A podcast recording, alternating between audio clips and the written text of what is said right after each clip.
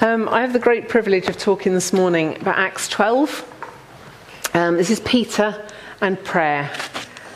Um, it's a story that many of us will know, and I'm not going to look a massive amount at the actual story.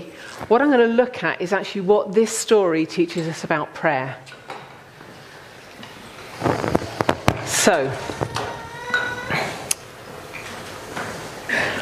what we see is we have Peter's miraculous escape from prison is what it says on the system. Um, so, Acts twelve, it says, "It was about this time King Herod arrested some who belonged to the church, intending to persecute them. He had James, the brother of John, put to death with the sword. When he saw this met with approval among the Jews, he proceeded to seize Peter also. This happened during the Festival of Unleavened Bread. After arresting him, he put him in prison, handing him over to be guarded by four squads of four soldiers each. And Herod intended to bring him out for public trial after the Passover.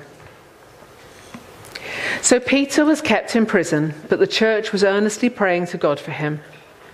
The night before Herod was to bring him to trial, Peter was sleeping between two soldiers, bound with two chains, and sentries stood guard at the entrance.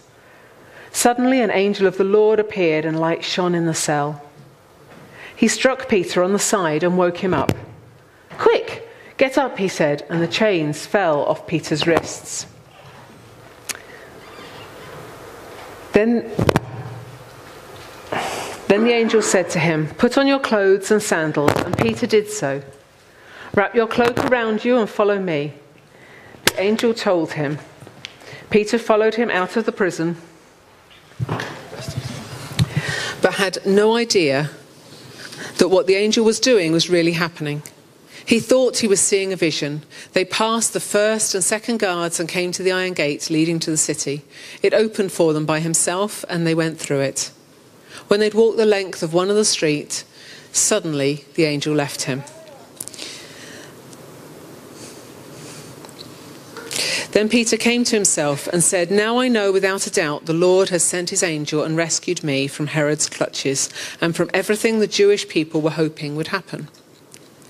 When this had dawned on him, he went to the house of Mary, the mother of John, also called Mark, where many people had gathered and were praying. Peter knocked at the outer entrance, and a servant named Rhoda came to answer the door. When she recognized Peter's voice, she was so overjoyed she ran back without opening it and exclaimed, 'Peter is at the door.' 'You're out of your mind,' they told her. When she kept insisting it was so, they said, 'It must be his angel.' But Peter kept on knocking, and when they opened the door and saw him, they were astonished. Peter motioned with his hand for them to be quiet and described how the Lord had brought him out of prison. 'Tell James and the other brothers and sisters about this,' he said, and then he left for another place. In the morning there was no small commotion among the soldiers as to what had become of Peter. After Herod had a thorough search made for him and did not find him, he cross-examined the guards and ordered that they be ex- executed." It's a story that I remember from Sunday school very well, and everyone went on about how Rhoda didn't open the door. But I think we need to cut her some slack. That's not really very fair. She was scared and just surprised. When we look at what was going on at this time in the church, um, just before this, we'd seen Peter go and speak to Cornelius. We'd seen that the church was just starting to spread from being a purely Jewish thing to being touching Gentiles too. Now, actually, that's quite scary for Herod, because the Jews and the Romans kind of had this deal that, okay, the Romans would allow the Jews to be Jews, to worship their God in their way, and they would kind of ignore it. Because the Romans used the Roman religion to actually hold the empire together. So if suddenly Herod's hearing, actually, some Gentiles are hearing and are following this way too, that potentially destabilizes the area. As far as Herod was concerned, it was all about keeping the political peace. It was all about keeping things nice and stable. We also see that this was the time of year that everybody descended upon Jerusalem, the time of unleavened bread. It was Passover again. Now, I don't know if it was the previous Passover, but I suspect it was, where Jesus was crucified and resurrected. Even if it was two years previous, this time would have brought back a lot of memories for a lot of people. It was a politically unstable time, and Herod responded to that. And he rounded up some of the Christians, and he killed at least one, I suspect a lot more. Um, And James is the one that we are, is actually listed as he kills James. Now, James was one of those three disciples that Jesus spent time with. Peter, James, and John. And he was killed. So now, he saw that that actually pleased the Jews, so he rounded up one of the others, Peter, and puts him into prison and thinks, okay, well, you know, we'll leave it until Passover has passed, and then we'll deal with him. So that's kind of the background of what's going on here. The disciples, therefore, were actually probably quite scared. You know, one of the chief disciples had been killed, others had been imprisoned, Peter was now in prison too. And their response was they gathered together in prayer. Not just a little bit of prayer, but real earnest prayer. Um... And I think one of the first things that we can learn from this passage is actually that sometimes prayer doesn't do what we want it to do. I cannot possibly imagine that the church did not pray for James and the others when they were imprisoned. And yet James was killed. Sometimes we don't get the answer we want. We see that... Um, Prayer changes things in this passage. We see that it is good to pray together. We see that prayer is a great response to an attack, either a physical attack or a spiritual attack. And sometimes prayer does do what we want it to do. So those are the things I'm going to look at this morning. You know, sometimes prayer doesn't do what we want it to do, and that can be horrifically disappointing. And disappointing is a very understated word in that point in time. You know, it's sometimes, it's just heartbreaking. We have all known people who have died of diseases that we think they shouldn't have died of. We all know people who've died in car accidents or similar. We all know people where things have fallen apart spectacularly and there's huge damage gone on. We have prayed for those situations and yet we haven't seen what we've wanted to happen. And I think actually being honest about that is part of the first thing about looking at prayer. Because otherwise what happens is that we go, it doesn't work. And we give up. And I actually don't think that is a healthy response. You might not be too surprised to hear me say. And I think one of the things is that I think our perceptions about what prayer is, is are wrong at times. We can think, oh, it's, you know, I need to pray so that this person is healed, so that this person is freed. But actually, sometimes we end up with that sort of vending machine type idea. If I put the prayers in, God will put the, the stuff out the other end. That's just not how prayer is. That's not what it's for. It's not the purpose of prayer in the first place. I think prayer is much more about being in relationship with the God who loves us. Knowing him, spending time with him, bringing those things that are on our heart to him because he cares about those things. And we see that the disciples here, the followers of the way, as it was called at that time, the early church, they had troubles coming on them, they had pressure coming on them, and they got together in relationship with the God who loves them. I think they wanted to just spend time with their Father in heaven, who loved them and who they love. I've reread the book God on Mute this week, and by Pete Gregg. And, you know, the stuff that he, as the leader of an international prayer movement, is going through in their family is ongoing, life-changing, and actually life-threatening. And it's actually made him look at what is prayer. It's a, it's a fantastic book. And it doesn't give pat answers. But he says, conversation is the mark of any loving, living relationship, especially conversation about trivial matters. And the power of prayer depends almost entirely upon our apprehension of whom it is, of who it is with whom we speak. So on other hands, actually, when we want to, you know, when we come to prayer, it's actually about the little things. It's about spending time with God and about building that relationship. But it's also, how do we see him? If we see him as our loving Father, we will come to him in a completely different way to if we see him as someone we can go to with a, a list of requests, a Santa Claus. So I think it's an important thing to actually just be honest and say, actually, yeah, sometimes it doesn't work in the way I want it to work. But I think it's time at that point to actually look and go, is that because I'm wanting God to do stuff for me, or is it because I'm wanting to spend time with the God who loves me? So the next thing is that prayer changes things. In this passage, we see that Peter was freed miraculously.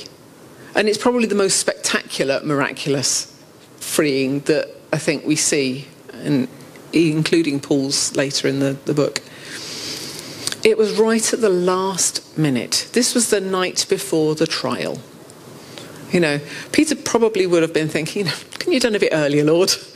You know, a bit less time in prison, all that kind of stuff. But actually, that's not the point. Actually, it did, the prayer changed something. And the battle that we're in is a spiritual battle. And God uses those spiritual forces to bring freedom. In this case, it was a very visible angel. So visible that Peter actually didn't fully realise that it, it was real. It was kind of bizarre. Um, but I think, again, when I've looked at prayer, when I've prayed over stuff in the past, and I feel like nothing's changed, I don't believe that's true. I do believe that at, when we pray, something always changes. Now that something might be us. You know, there are times when I've prayed for things which, you know, when I look back, it's like, well, it was inappropriate. I shouldn't have been praying for that. Um, and sometimes it's my heart that's changed. Sometimes it's the situation around us changes. Sometimes we get to know God and his heart so much more. And that is brilliant when we get to know him more. And I think we forget that we don't know what is going on behind the scenes. We don't know what is going on in the spiritual realm outside of what we can see and empirically measure. And as a scientist, I was taught to measure and to write and record. But I believe there is so much more that we can't measure and explain. And something changes there. And I think, for me, I know that when I pray, with God's will, something is more Jesus' kingdom afterwards than it was beforehand. We pray, your kingdom come, your will be done on earth as it is in heaven. And I believe he answers that. I just don't think we always understand his will. don't think we always see it in the way we expect. And I think there's a battle and there's pushback against that, and we're called to pray. But every time we pray, something is going in that direction. We're adding a drop more water to that bucket. And at some point, we see what has changed behind the scenes. But all of those prayers have made a difference. Something has been pushed in a more kingdom direction. And at some point, there will be a prayer which actually we see that result, that final stroke in that battle. I think this passage teaches us that it's good to pray together. Both verse five and verse twelve, it talks about them coming together to pray. Now, I think it's actually easier to pray together, certainly for any extended length of time. And I'm not talking about, you know, there's lots of people that feel awkward about praying out loud in front of other people. I'm not talking about that making it easier because there's others there. I think there's a sense of actually when we spend time together and we are praying together, when we run out of words, we hear other people's words and we go, yes, I can get alongside that. I can pray with you with that. I want to be standing with you as you're moving in that direction. And prayer is a relation building thing, relationship building thing. It helps us to build relationship with each other. It helps us to bring, build relationship with God. And that's important. So I'm going to challenge us this morning. When do we pray with other people? When do we get together to pray? That might be small groups. It might be at evenings like Pursue. It might be other prayer meetings that happen. Just getting together with people and actually deliberately, intentionally praying. The next Pursue evening's on the seventeenth of December, just as an advert.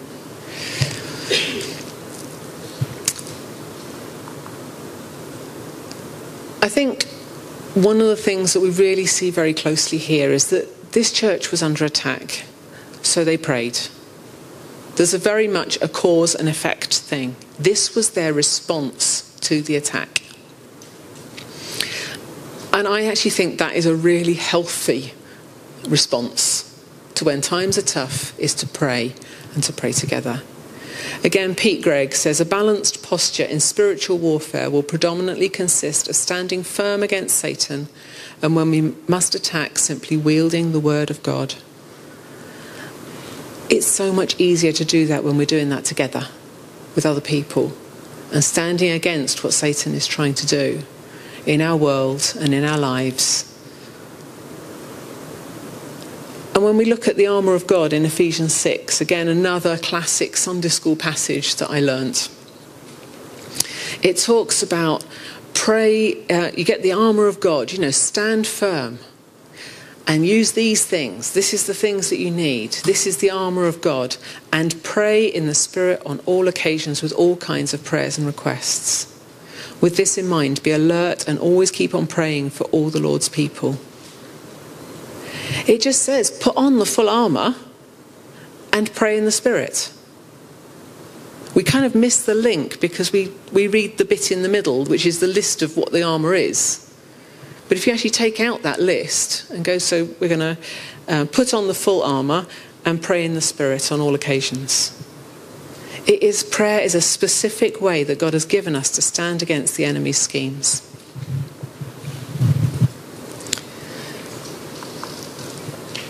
Finally, sometimes prayer does what we want it to do. When we've asked for something very specific and we see that response, we see that way that it's re- replied. Peter was freed. The thing is, they were praying earnestly, and yet they actually hadn't got a clue how to receive that answer to prayer when it came. They were so shocked. Um, and we don't know quite exactly how they responded, what the words were, or all the rest of it, but we do know that it was clearly noisy, because Peter had to say to them, look, you know, this is still a dangerous situation, can you please be quiet? Um, he didn't want to be rounded up within hours and popped back in prison. Um, and we see Peter didn't hang around in Jerusalem. He, he left. But he didn't stay away, because the next time we read about Peter was back in Jerusalem as leader of the church, as part of the leadership of the church. You know, this was his initial response. They didn't know how to respond, I think, to, to when they saw that response. And I think we can be a bit like that too. There are times when we see an answer to prayer and it's like, I, I don't, you know, what, how? I think the answer at that point is, well, thank you, Lord. Um, and store that away as a memory. So actually, it's not just about the times when we find prayer hard. It's not just about the times when we get together and can't seem to see that breakthrough. It's also about, actually, yes, God breaks through. God changes things, and he does it through prayer. The other thing is that when we pray specifically, we actually can see when the answers come. You know, we don't know what they were saying. We don't know whether they were praying, you know, please free Peter, or whether they were saying, be with him, or, you know, what they were praying. You get the impression that they probably didn't expect what happened. But actually, when we pray and say, look, this is something very specific we are facing. We've got this particular battle that we're facing. You know, Lord, please, can you help us with that? When it's very specific and we get a very specific answer, that builds faith. It builds that hope and that encouragement that that's how God works.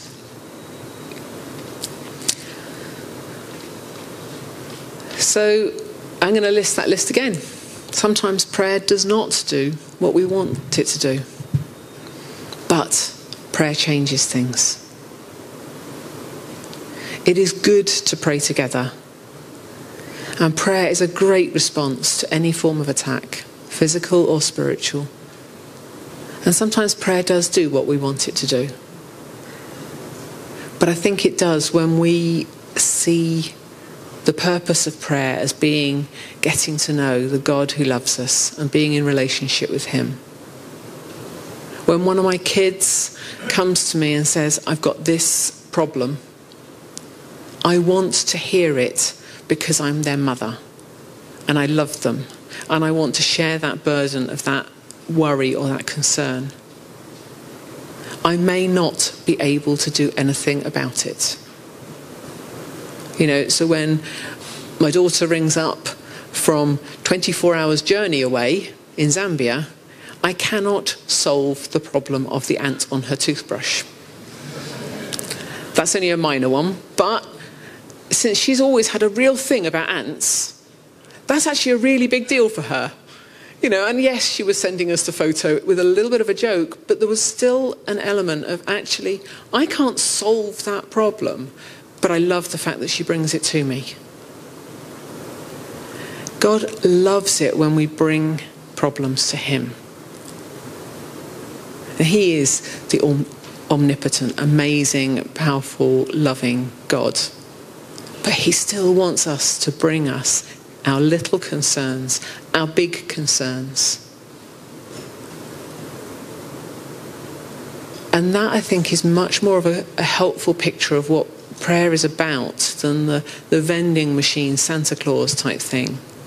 Because otherwise we worry when our prayers don't bring out the other end what we'd put in at the beginning. So what's our response this morning? Um, do we avoid prayer because it hasn't, in inverted commas, worked in the past?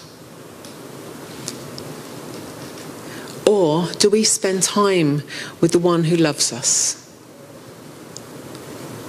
Are we thinking of prayer as part of a relationship building thing?